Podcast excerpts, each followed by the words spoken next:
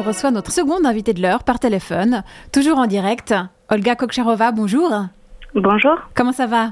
Ça va bien, et vous ? Oui, tout va bien sur le plateau. Tu es une artiste sonore. Tu travailles les sons au montage, mais le moment de l'enregistrement pour toi est une performance en soi.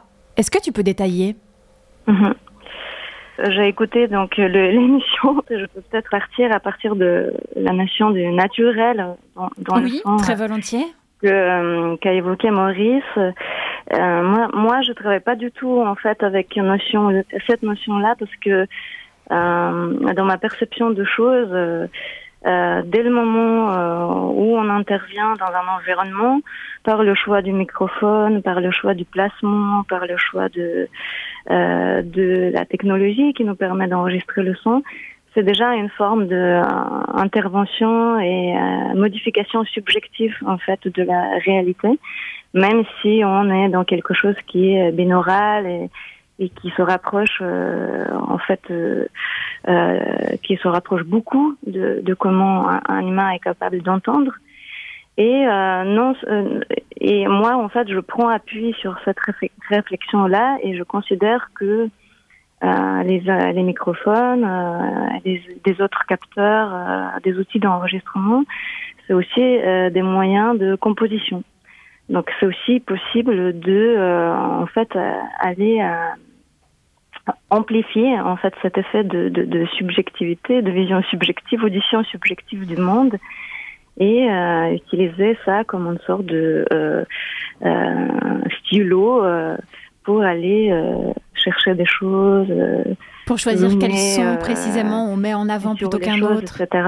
Et quand on est guidé par le son, ça devient un processus compositionnel. Tu réalises des expériences sonores liées à l'activité de la montée de sève dans les arbres au printemps. En quoi c'est magique ? Quelle est ta motivation ?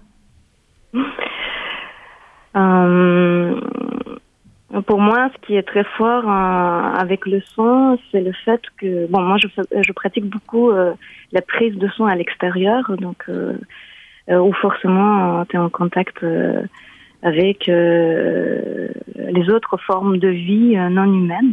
Mm-hmm. Les arbres, voilà, c'est une forme de vie, sauf que c'est une expérience qui est pas forcément... on la pratique pas comme ça dans notre quotidien. Les arbres, il y en a partout, en ville, etc. Mais voilà, ça nous paraît peut-être des fois des éléments statiques parce qu'en fait, le ton de l'arbre, il est complètement différent du ton de l'humain. Vous avez parlé de la vitesse tout à l'heure. Les arbres, c'est vraiment... si certains podcasts, on peut les écouter x2, les arbres, c'est ralenti peut-être x30, x50, je sais pas, je n'ai pas fait de calcul scientifique. Mais en tout cas, j'ai eu l'occasion, la chance de pouvoir enregistrer les sons qui sont liés en fait à leur activité et qui directement en fait par une donc tout ça pas dans un but scientifique dans le but de créer une composition à partir de ça. Donc cette expérience qui est esthétique en fait ça nous reconnecte directement avec d'autres formes de vie, ça nous met en relation avec d'autres choses qui sont vivantes autour de nous. Et pour moi, c'est quelque chose qui est très... Ça nous met dans une relation respectueuse, je dirais. On va écouter un extrait de ce que tu as fait à l'ancien jardin botanique de Zurich.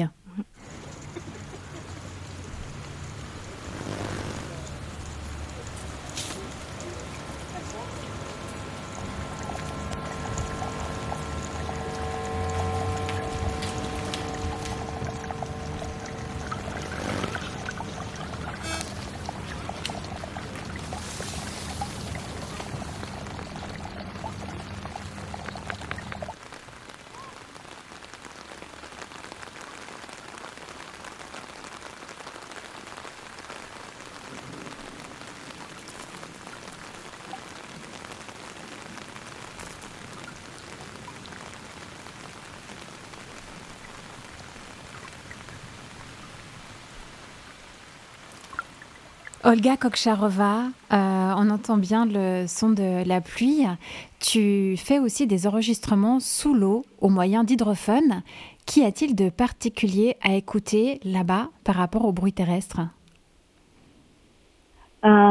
Écouter sous l'eau, c'est une expérience particulière parce que le milieu aérien et le milieu aquatique, ils communiquent pas énormément au niveau du son. Il y a une différence de densité entre les deux. Et donc, quelque part, le son qui est émis sous l'eau, déjà, il se propage différemment que dans l'air. Et ensuite, en fait, il est renvoyé dans le milieu même par cette barrière qui est la barrière, qui est la différence qui est créée, qui est la frontière entre l'air et l'eau. Et par cette différence de densité. Donc, souvent, tout ce qui se passe sous l'eau, en étant en dehors, même si, par exemple, on est très proche d'un lac, d'un étang, on ne peut pas l'entendre avec nos oreilles. Donc, ce qui est magique dans la prise de son subaquatique, c'est que tout d'un coup, par le moyen de microphone, c'est un moyen qui est non intrusif, c'est-à-dire que c'est pas, on plonge pas nous dans l'eau et on fait pas peur à toute la vie qui est sous l'eau, mais on plonge les microphones dans l'eau et en fait c'est un moyen d'avoir magique, d'avoir notre tête sous l'eau et entendre un monde dont on n'a aucune idée en étant à l'extérieur. Mmh. Tu donnes souvent des concerts où il n'y a rien à voir. Qu'est-ce que cette absence de visuel permet au public ? Donc, évidemment, dans le monde dans lequel on vit, il y a beaucoup de inputs ou stimuli visuels tout le temps. Et c'est très rare que les personnes prennent le temps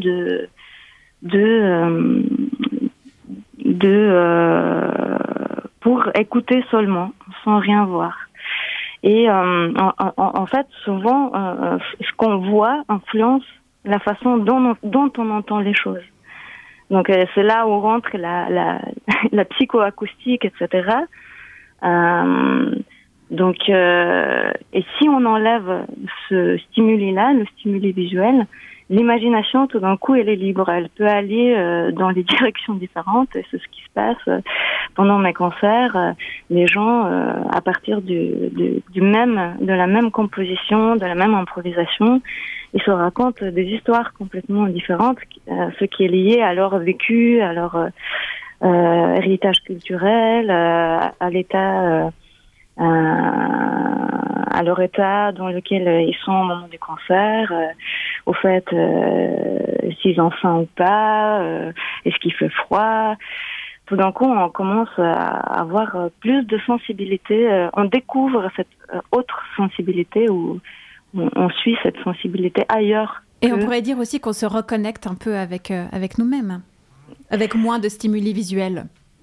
C'est quelque chose, on se reconnecte avec peut-être un petit peu plus avec cette idée que le son, ce n'est pas seulement ce qui nous arrive dans les oreilles, c'est aussi ce que nous, on va chercher dans le son. Tu es actuellement en création avec l'ensemble vide, tu joues des haut-parleurs. Pour le public non averti, est-ce que tu peux expliquer en quoi ça consiste ? Dans le monde de musique, de musique électronique, de musique électroacoustique, il existe énormément. Donc, tout à l'heure, vous avez parlé du système Dolby Atmos pour le cinéma. Dans les salles de concert, il y a aussi différents systèmes immersifs de diffusion du son qui existent, Acousmonia, Ambisonique, etc. Donc, il s'agit des orchestres de haut-parleurs. Ils sont installés dans l'espace selon les différentes règles qui sont propres en fait à chaque système de diffusion. Ça travaille avec l'acoustique de l'espace. Et ça permet d'avoir la sensation du son en 3D. Merci beaucoup, Olga Koksharova, pour cette interview. Tu nous as proposé d'écouter une musique un peu particulière. Elle figure bien sur un album, mais il s'agit en réalité d'un discours, celui du prix Nobel de chimie Ilya Prigogine. On va écouter ça. J'ai eu donc cette chance de trouver dans la recherche un aliment, je dirais, à mes propres problèmes. Au fond, c'est une rencontre de sujets et d'objets, n'est-ce pas? Donc, c'est comme ça qu'on peut se donner à un sujet, c'est parce que quand ce sujet correspond à votre imagination, à votre manière de penser, et qu'alors le développement change évidemment la manière dont vous pensez, mais il y a un dialogue qui s'établit. Je ne crois pas que l'activité scientifique soit tellement différente de l'activité littéraire, de l'activité de création musicale ou de l'activité de création littéraire. Les grands concepts de la science qui permettent au fond de faire de la science, c'est-à-dire la découverte de la raison scientifique, on pourrait dire, au XVIIe siècle, et avec Newton, Galilée, Descartes, n'est-ce pas, pour ne citer que quelques-uns, ça n'est pas du tout simplement découvrir, je ne sais pas, une molécule qui existait, c'est une vision du monde.